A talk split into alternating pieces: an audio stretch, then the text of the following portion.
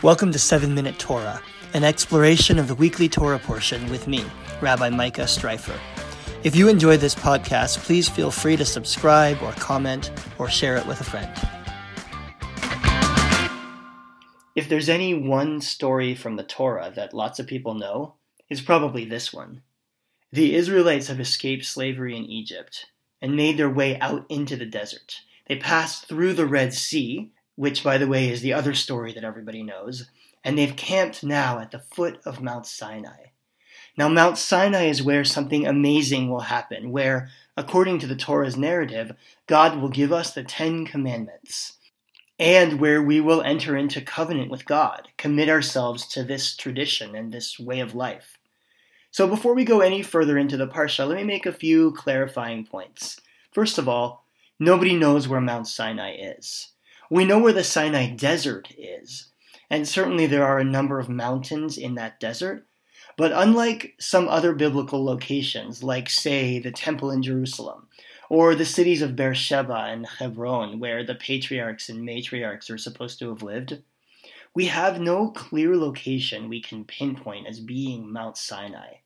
Now, that might be partly for archaeological reasons. There, there just aren't long standing areas of settlement in the Sinai desert that we can point to and say, that's the place where it happened.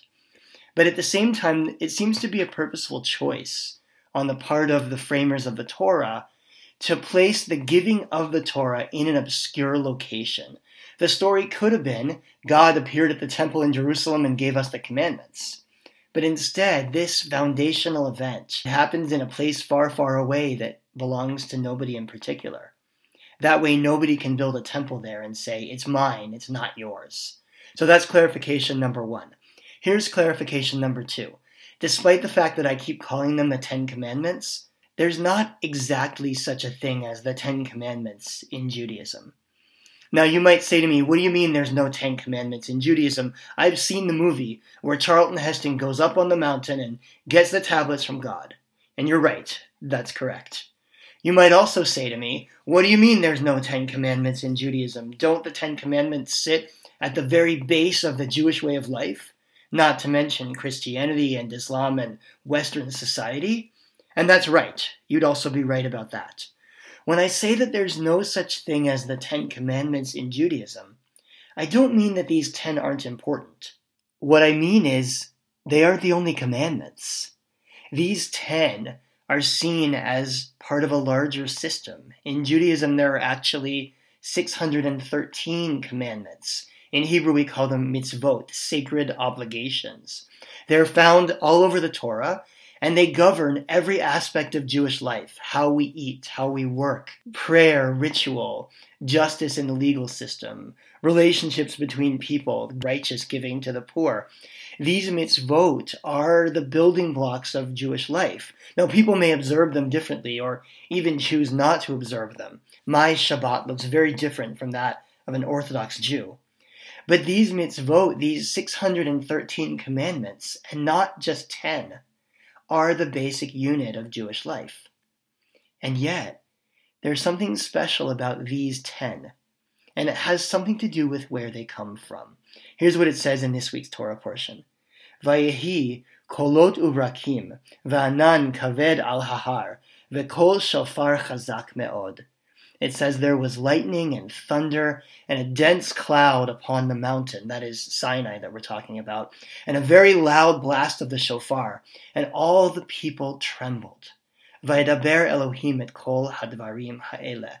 And then God spoke all of these words. So, what this parsha is describing in telling the story of Mount Sinai is a moment of contact between the people and God, an experience of hearing God speak these words to them. In fact, remember when I said in Judaism there's not exactly such a thing as the Ten Commandments? Well, in Hebrew, we don't call them the Ten Commandments. We call them Aseret Hadibrot, the ten sayings or utterances, the ten things God said. And that's what makes the revelation at Sinai unique and important. Not because all of Judaism is somehow contained in 10 sentences, but rather the message of this story is that every once in a while people hear from God. Every once in a while we come into contact with something divine. And it's out of that contact that we learn the laws of life, the ethics, the morals, the principles, the rituals that bring meaning to our lives. So now that I've said that, let me clarify that also. Because I'm a modern rationalist person and I'm a liberal Jew. And I don't believe that God speaks to us with a booming voice from the heavens or that God sends us encoded messages. I'm not even convinced that God works that way, that God even is a being or a supernatural entity who has the ability to speak or command. Mostly, I think of God as being a presence in the universe that helps us make meaning, that makes us able to love and help each other, that connects all things, that inspires us to feel awe. One of the things I really appreciate about Judaism is that it gives us latitude in terms of our beliefs and our practices there can be more than one right way to act and to think and to believe as a Jew.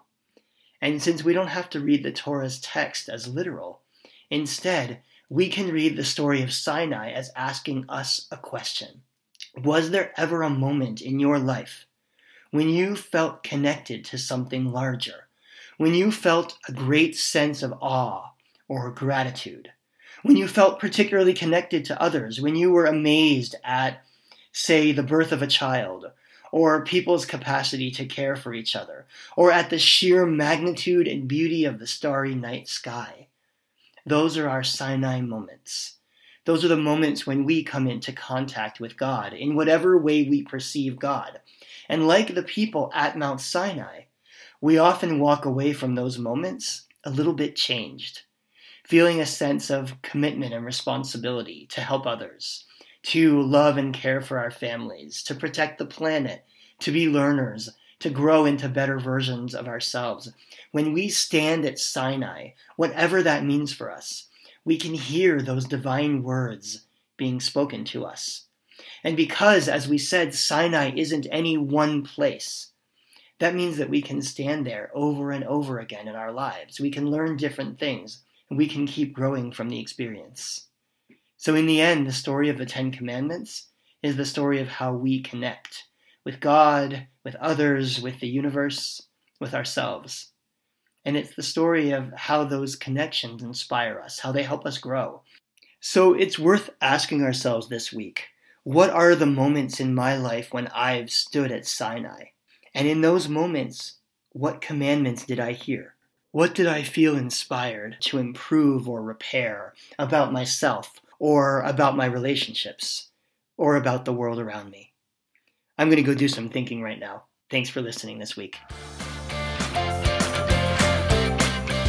Thanks for listening to 7 Minute Torah. If you enjoyed this program, please leave a review or a comment, and please pass it on to a friend. You can also subscribe on iTunes, Spotify, Google Play, or wherever you listen to podcasts. Have a great week.